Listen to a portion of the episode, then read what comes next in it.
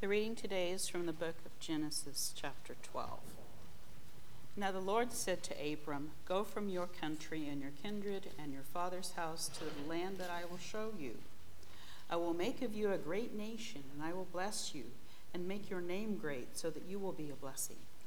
I will bless those who bless you, and the one who curses you I will curse, and in you all the families of the earth shall be blessed. So Abram left as the Lord had told him, and Lot went with him. Abram was 75 years old when he departed from Haran.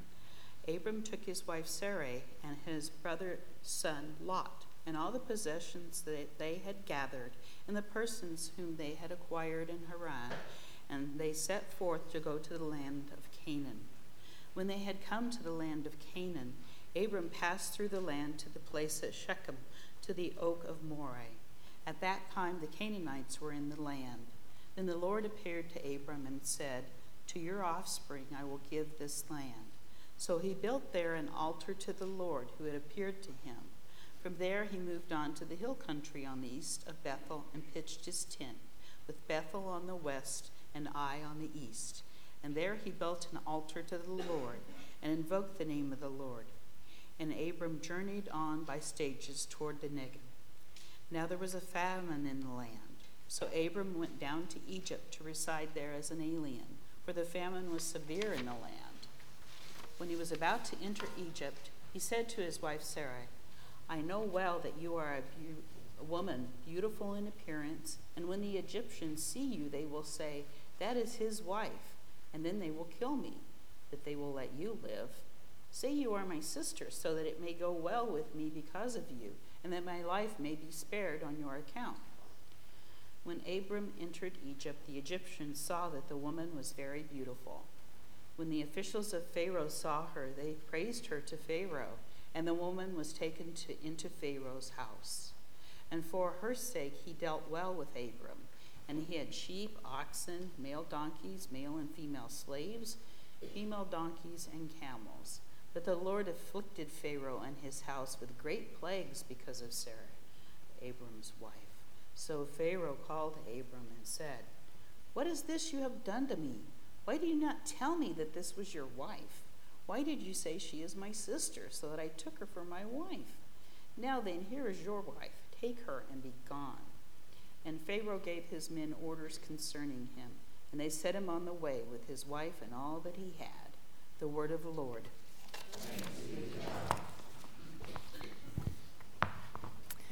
Dear friends in Christ, grace and peace to you from God our Creator and from our Lord and Savior Jesus Christ. Amen. when we first talked about journeys as a theme for Lent, the journey that we have been on in this community in the past week is not exactly the one we were thinking of. Our hope this Lent was to listen to the stories of men and women and families in Scripture who are journeying, moving from one place to another. Sometimes because God calls them to do that, sometimes because they're fleeing famine or injustice or mistreatment of some kind. Sometimes because they're looking for something, someone, for hope and new life. These stories are all over the Bible, they're not hard to find. They remind us that the borders we create and, and so think and think are so important don't really matter to God. That we are all created human and we are beloved regardless of our nationality. These stories tell us and show us over and over again that God is on the side of the, the journeying ones, the travelers, the migrants, the immigrants, the refugees. That God always puts in the center of the community the experiences and well being of those who are most marginalized and vulnerable. These are old stories, old stories, but the questions they ask and the realities that they face are not old at all. They are right in front of us. Still debated, still questions we wonder about, still our reality, even now. And so today we meet Abram and Sarai, whom we will come to know later as Abraham and Sarah, but that's a story for another day. We meet them in their comfortable life in Haran when God suddenly asks them to pick up and move to Canaan. Now, we're assuming, or I'm assuming, that they were relatively comfortable because they had a lot of stuff to bring with them. They had possessions, they had family, they even had people. A troubling reminder that slavery is part of the biblical story in some uncomfortable ways. And they travel with all this stuff and the people to Canaan, which, by the way, is already inhabited with people. Another troubling reminder that biblical stories about who belongs in which land can get very messy, but that's a sermon for another day. At any rate, they travel to Canaan and they settle there. And when they're there, God restates the promise that had called them in the first place that they are going to be a blessing, that they will have children, that they will have a land. Two of the great promises that God repeats in the Old Testament over and over again a land to call home and children to continue the family.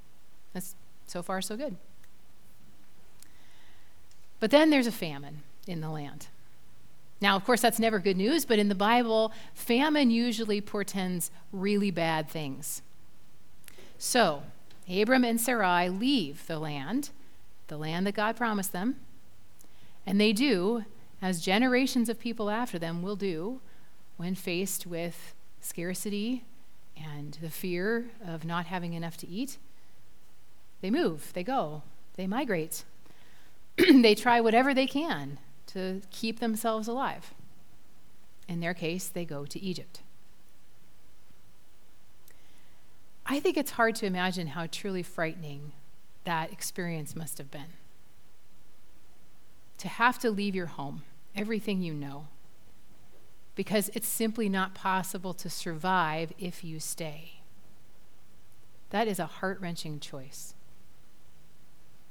And in addition, Abram and Sarai appear to be walking away from the thing God has promised them. Where are those promises? They must wonder. Land? We're leaving it. Offspring?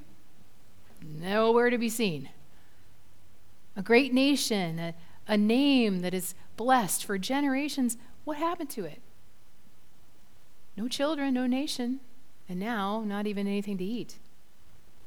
It must have seemed like the end of everything. So they go to Egypt, and things get even worse. So now they're in a new place. They are strangers in a strange land. They are not in charge. Their relatively comfortable lives are over, as far as they know. And Abram turns to his wife and says, Look, I know that you're very beautiful. And so when the Egyptians see you, they're going to kill me and take you. You'll live. So let's tell everybody that you're my sister so that it may go well for me because of you, and my life may be spared for your sake. Let's think about this plan for a minute, shall we? Abram and Sarai are in a new land, which is disorienting at best. They've come out of desperation, wondering what happened to the God who made them all these promises. There are really good reasons for them to be anxious and afraid. And none of us make our best decisions when we are anxious and afraid.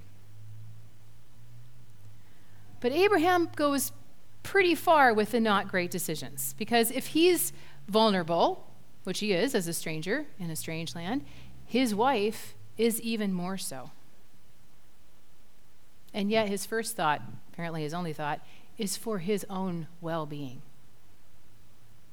Did you notice in the reading that the moment Abram proposes this story, this whole you're my sister thing, the story doesn't refer to her by, by her name again. She's just the woman, the woman, the woman. And she's that way until God sees her. And then she's Sarai again.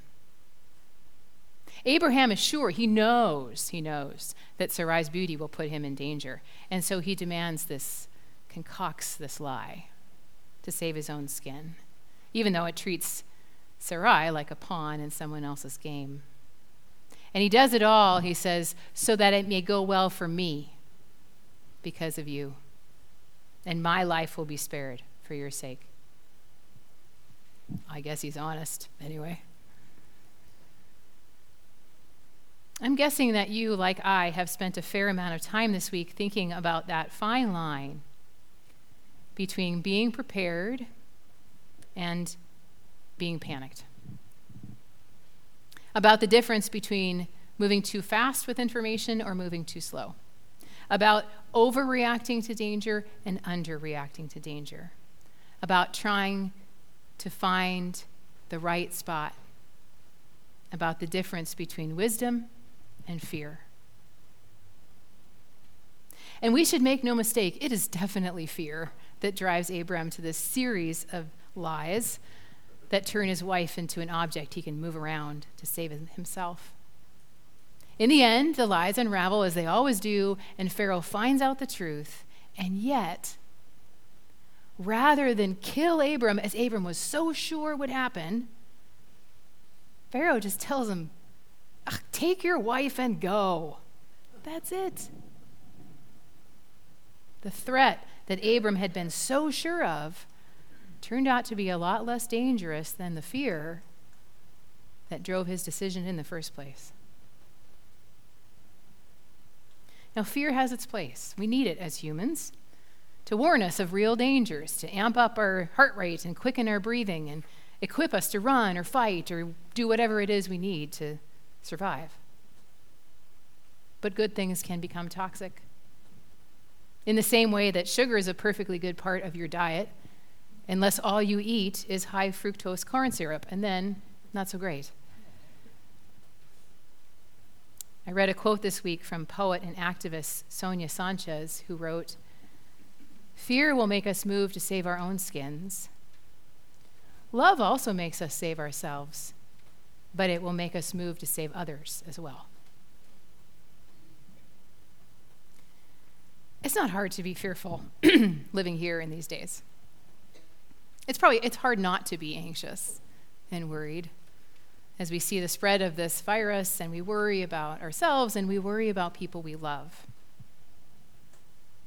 And some of that fear has its place if it reminds us to be alert and aware and take sensible precautions and wash our hands and take seriously the impact that this virus can have on the most vulnerable in our midst. That's good. And alongside that, Abram's story today reminds us of what happens when fear goes too far, when it becomes fear of each other, when saving our own skins becomes all we can think about and we treat other people the way Abram treated Sarai, as if we can just move pieces around to make things better for us. None of us want to do that. We don't. And yet, when we're honest, we have to say we're just as capable of it as Abram was. Love makes us save ourselves, but it moves us to save others as well.